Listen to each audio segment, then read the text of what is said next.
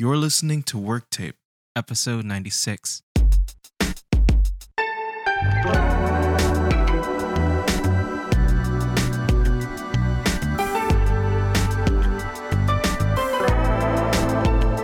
Welcome, everyone, to this edition of the Work Tape podcast. I'm your host, Isaac Grover.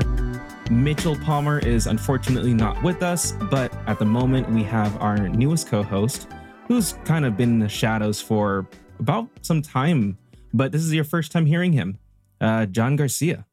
Yo, yo, what's up, everybody? Otherwise, Johnny, right? Yeah. Well, my name is John Garcia. Go by Johnny, aka I2J, also known as Johnny Apollo, man of a couple different faces. Yeah.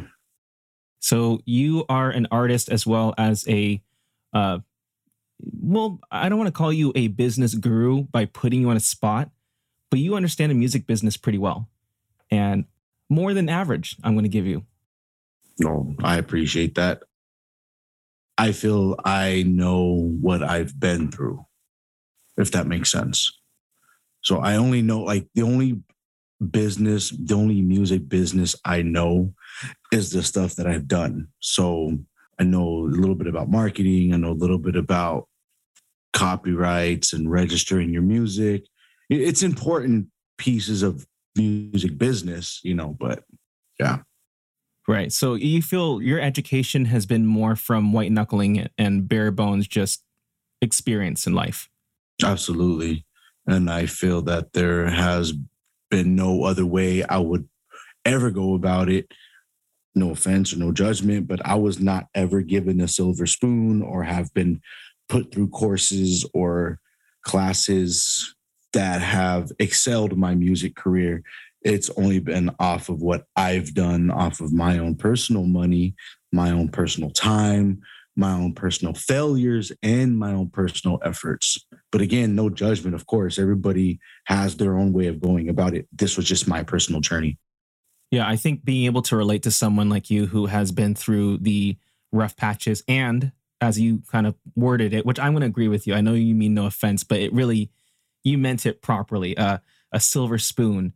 There are many of us who didn't have that, and we had to work from the ground up. And I think having someone like you to relate to is hugely important to our the wide majority of our audience because a lot of you guys listening, you guys didn't have that, and you guys know what it's like to have to figure things out just by going through life. You didn't, you know, whether you had to hit the books or not, you didn't just get it handed to you and you had to work hard for it. And you probably, just like John, right? I mean, I'm imagine the rest of our audience also understands as well. You know what it's like to build to the point where it's like that kind of gets destroyed and that keeps happening over and over, right? Oh, absolutely. I've built up something and then I knew I was destroying it, but I thought I was going to be able to rebuild it into something new. But in the process of destroying what I already had been building, I was destroying myself. And that was my first failure. I don't understand why, and I can't even answer the question why I decided to destroy what was not broken. But I did. I was young and I thought a rebranding or a revamp at an early stage of business was proper and it absolutely was not. And that was my first you know face plant. Then coming back and i wouldn't even say it was a comeback. I had just stopped doing certain things during a certain time. And then i started doing it again in colorado and I started making momentum again. But from that point to 2019, that was my first face plant. That was my first like real big failure. Everything fell apart. Everybody scattered from me like a light just flicking on a patch of cockroaches, like just boom. And I was left there alone. I weirdly got back up, but for not long at all. Year and a half, two years later, I hit my face again. And this time it was in such a way to where I can't even explain. I mean, I met you during that time, which is how we're sitting here now, which is a coincidence I mean, not really a coincidence. It's God sent, absolutely. Hey, I just wanted a U eighty seven. That's all. yeah, yeah.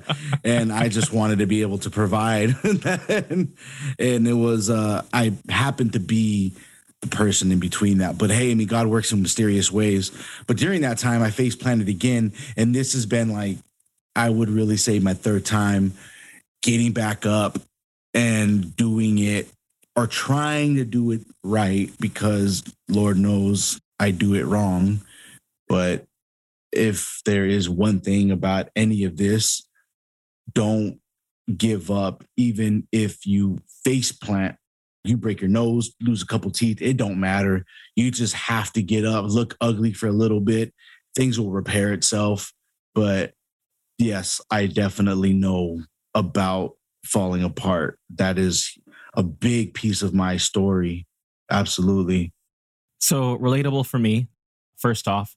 Number two, what's something that you really want to provide to the audience as you're on the team now? What's something that you really want to help people with? Sort of a question. I feel that if there was one thing I would love to provide to the audience is heart and love. The one thing I was not shown early on in the professional side of music was love. It was more about how much money are you bringing to this meeting and how much money are you willing to spend? I mean, which is cool. It's fine. I get it. The music industry is built off of revenue and finances, and which is totally cool. We're in this game to play, you know, but there was not much love if I didn't have a certain amount of dollars that they wanted to hear if these big shots were looking at their normal income revenue of $10,000 per artist and I'm walking in with $1,500, well, I'm not really shown much love and I'm not shown much respect. It's more of, okay, cool, we'll watch you, we'll keep an eye on you, but you don't really got the dollars like that. You don't got the money like that. You ain't making that bread like that. And that's something that I would love to provide to the audience is that love and support even if I can't help someone necessarily get on a plateau, but I can lend them my ear. I can give them an honest review. I can tell them what it really is without any strings attached, in a sense, you know? So, kind of humanize them through these difficult processes that tend to be very robotic and repetitive. Absolutely. Absolutely. Because really, at the end of the day, this is not about money. This is about getting your music heard. This is about building and expanding a fan base. And this is about touching other people's hearts and emotions and helping people through their day to day lives that, you know, are, yeah, man, it's just there's a lot through music that can and should be done. And we should be focusing more on that rather than how much money are you bringing to the table. Yeah. Do you ever feel like, uh, well, this might have been your experience, but it sounds like you've been through a lot of situations where trying to make it in music, you end up becoming, and and and that's why I use the word humanize. Do you almost feel like you've been oftentimes dehumanized because of the people that you worked with? Absolutely, because you become the environment. If you hang out in the barbershop long enough, you're going to get a haircut. And what I mean by that is if you're around people who solely focus more on the let's make this bread rather than focusing on let's get your music heard no matter what your personal stipulations are that i have worked with a lot more of and it was really hard for me personally to step back from that and there's two reasons why one reason is because, yes, I worked with a lot of people. I worked with a handful of people. I don't want to get in their minds where I've worked with all, you know, no, no, I've worked with a handful of people who geared me more towards that style of thinking. And uh, it's been really difficult to come back from that because there's ways that we can absolutely help artists that are on a low budget. And all glory to God, he's humbled me down a lot with certain avenues in my life. And I've had to look for different ways. And knowing that, it has brought me back down to earth.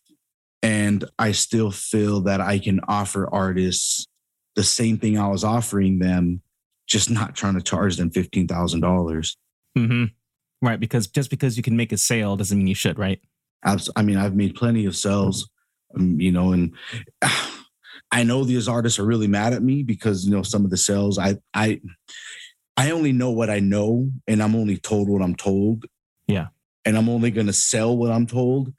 So I know there's a few artists out there that are mad at me, and we're just going to be honest. I mean, what's a little controversy in a podcast, right? So I mean, I, I feel like it's inescapable today. yeah, so. yeah, absolutely. And uh, somewhere along the line, someone's going to try to call me out on my BS. So let's just say this. I'm going to put it out there. No, I have not hustled artists on purpose. I've been told certain things when I was first getting into the music business, which is why I'm saying, right. I only know about the music business of what I've been through. And I got hustled when I first stepped into the music business. I mean, I got hustled for thousands and thousands of dollars. So for these certain artists that are mad at me for just a few hundred bucks, a hundred, two, three hundred, five hundred dollars they spent on me, I get it. But I spent ten thousand dollars that I've been hustled on out, putting that out there. You know, people, whoever will hear this will hear this. I spent a lot of money on my music and I've been hustled on a lot of money. So for those artists that are mad at me, I get it, but shout out to you. Thank you for working with me. Thank you for at least at that moment entrusting me with your music. But there's a lot that goes into this that we just don't understand. I mean, I fell off track a little bit, but that's still on track on a little bit about music business and getting your feet wet and all. Yeah, everything, man. This is just, it's a crazy game. So it's easy to get off track because there's a lot that goes into this, and there's a lot that I would rather artists not have to go through. Hmm. Yep. A lot of us don't want to go through the things that you or I went through, but I think for most of us, it's kind of inevitable. It really is the majority. The minority are the ones that we see. Well, even the ones on top that we see are the ones who have quote unquote made it. I mean, those come with a lot of pain and suffering as well. So a lot of us who are kind of more at the bottom, so to speak, right? Or who have a more modest following, you know, we have our own challenges as well that we have to go through them. But I guess no matter who you are in the music business, it's kind of that that that trash sandwich for, you know, a more friendly term um, that we all have to eat. I don't know if anyone's ever seen this meme, but it's like a really, really huge guy in a really small tuxedo, and above him is the word America. And he's sitting on the city of, it looks like New York or Los Angeles. And he has a water spout over him, and he's getting all the water.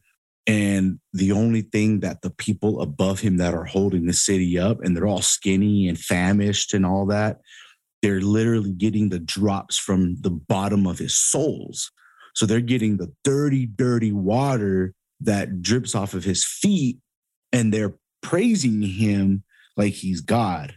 Mm. And when I seen this meme, it not only irritated me on all levels, probably horrified you too. It did because it makes me think. I mean, I don't have that kind of income revenue to where I am on the more of, I guess, comfortable side of life, if you will. I pretty much am one of those skinny people holding them up, thanking Lord America for the dirty water drops, and it, it hits home. And but those are the memes that really hit home and that really do light the fire that keeps me waking up at 4 a.m. in the morning, or you know, that just keeps me going. I, I can't stop until my family's okay. And I think that's what it's about. Well, for most of us, is that it really is at the end of the day, because you know we're all adults here. We we have mouths to feed, a lot of us, and uh, even if it's our own mouth, we at least have a mom and dad or siblings or aunts and uncles that we want to take care of. You know, we desire what's best for our families. And I think a lot of us just want that. We just want sustenance or um, sustainability and self sufficiency. You're not depending on anyone else but you to take care of the family that you've been given. And I think we all relate to that because that's a really human thing is family. Yeah, it really, man, I would not be here without my family. So, really quick, shout out to my family. Shout out to my mom, my dad, my sister, my brother in law, my daughter, my fiance, and my soon to be daughters. Just have to put that out there. Shout out to them too, and my own. So here's the thing uh, Mitch wasn't here. You know, obviously he couldn't make it. I know he won't be able to make the next episode. So I was thinking, you know, it'd be really good for us to go into some more practical stuff the next episode. It would be good to talk about how we could do business ethically Oh, in music because you and I have talked about this a lot off camera or off air. And I think that's very important that people hear that, yes, there is a way to do it. And I know it'd be good for everyone else to hear that from you. oh yeah. Ethical business. It's almost an oxymoron, but I don't think it has to be. no, it doesn't. There definitely can be. And that's a really good topic. Absolutely. Yes. And I meant to mention this episode, but we will start off. Actually, nah, I'll just do it real quick. So, a few mentions. Uh, I don't know if you heard about this, John, but I'm doing this off the fly because I believe these people deserve our respect. Tina Turner has passed away. Oh, shout out to Tina Turner. Rest in peace. Yeah, she is a powerhouse of a pop vocalist, fiery and punchy and just authoritative. Without her, we wouldn't have, I think, quite a few artists today. So, respect to her. You know, she's the biggest one. The other ones are more people that I looked up to more personally. Tom Verlaine of television passed away in January. I didn't recognize that. Jeff and I talk about television all the time. Mm, rest in peace to him. Yeah, he's a punk icon and he is a forefather of alternative, or at least an uncle that a lot of us look up to. A fantastic guitarist, a really good songwriter. I mean, right up there with, in my opinion, he is the less known David Byrne, not as far as vocals, but as far as how iconic he is and how legendary he is in the community. Because without David Byrne and Tom Verlaine, we wouldn't have a lot of the amazing alternative rock that came out post 70s. And then my particular guy, who I talk about so often, Andy Rourke of the Smiths, their bassist has passed, I think, within the last few days. And uh, Johnny Marr and um, Mike Joyce, which I always talk about how I forget the drummer's name, but his name's Mike Joyce. Um, I think he spoke on it. And then Morrissey, you know, I think he, I forgot what he had said, but Johnny gave a very heartfelt verbal tribute to Andy. Andy was amazing. It'd be great to go over how important Andy was for the Smiths and, you know, maybe I'll at least bring Jeff on for that because Jeff and I, you know, we'll get into Smith's tracks. But uh yeah, those three men and women, you know, rest in peace. And uh yeah, they meant a lot to us musically and just as people because they also had families as well and they also were someone's child. And uh the last piece of news, which is related to a deceased artist, Taylor Hawkins of Foo Fighters, who it's just not the same band. But um sounds like they got a new drummer. Yeah, Josh Freese will be filling in, no pun intended, for Foo Fighters, at least their live acts, right? That just kind of came to me. I do not know if he will be doing any of their studio work, but he will be filling in for the live shows. And if any of you do not know Josh Freese, then you can think of studio work. I think for even the likes of Queens of the Stone Age, it could be wrong. Scratch that if that's not the case, but he's done a lot of tracks actually. Garrison, who is the Foo Fighter guy here, will probably be bringing more episodes on Foo Fighters and other hard rock and metal, right? Coming up. John, if you want to get on that, you can. But um, that's our thing. Yep. And uh, yeah, I hope it goes well with Foos and Josh. Dave Grohl did a, a couple um, new tracks for their newest album coming out. And uh, Dave Grohl's on the kit, by the way. So Dave did the studio sessions for both of these tracks, which Josh Freese will be apparently drumming on. So there's that. So he's not the permanent drummer. He is just the drummer right now. Oh, you mean Dave? Uh, yes. Yeah, Dave was just doing the session. He was just Okay. recording. And, you know, again, I'm just going to say it really quickly. Uh, Taylor Hawkins, there's no replacement for him. Dave Grohl could not replace him. Not even Josh Freese could replace him. Um, no offense to Josh Freese. In fact, Josh Freese had been known by many as your favorite drummer's favorite drummer. Oh, oh wow. Okay. When it comes to session people, a lot of people don't know about them except for people who play music.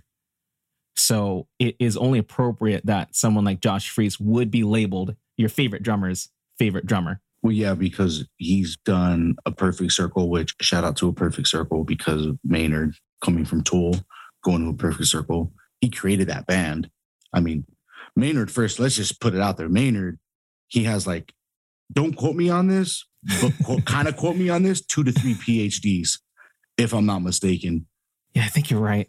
Yes, he is a very, very intelligent man. The the man knows a lot of he Newton's law. The man is Newton's law. Like you know, this guy Maynard is crazy, but he created a perfect circle. So for Josh Freese to drum with Maynard should already speak volume. Yeah, I'm trying to find who did work for it because I I totally thought that he did work. Okay, well he did do work with Paramore apparently, but uh no, Josh is a very precise drummer. Um, the, he sounds different than Taylor. I'm just gonna be real. So it's gonna give the Foo Fighters a different sound. But if he's good enough for Dave Grohl, I think he's good enough for anyone. So shout out to Josh Freese. You're a great drummer. I'm excited to kind of hear uh, any new studio work with you. So good on you guys and do well. And Taylor Hawkins family, you guys, I'll be keeping you guys in prayer and I love you guys. So, uh, yeah, John, we'll get into ethical business in the next episode. You have a great day. We'll talk later. All right. Peace. Peace out.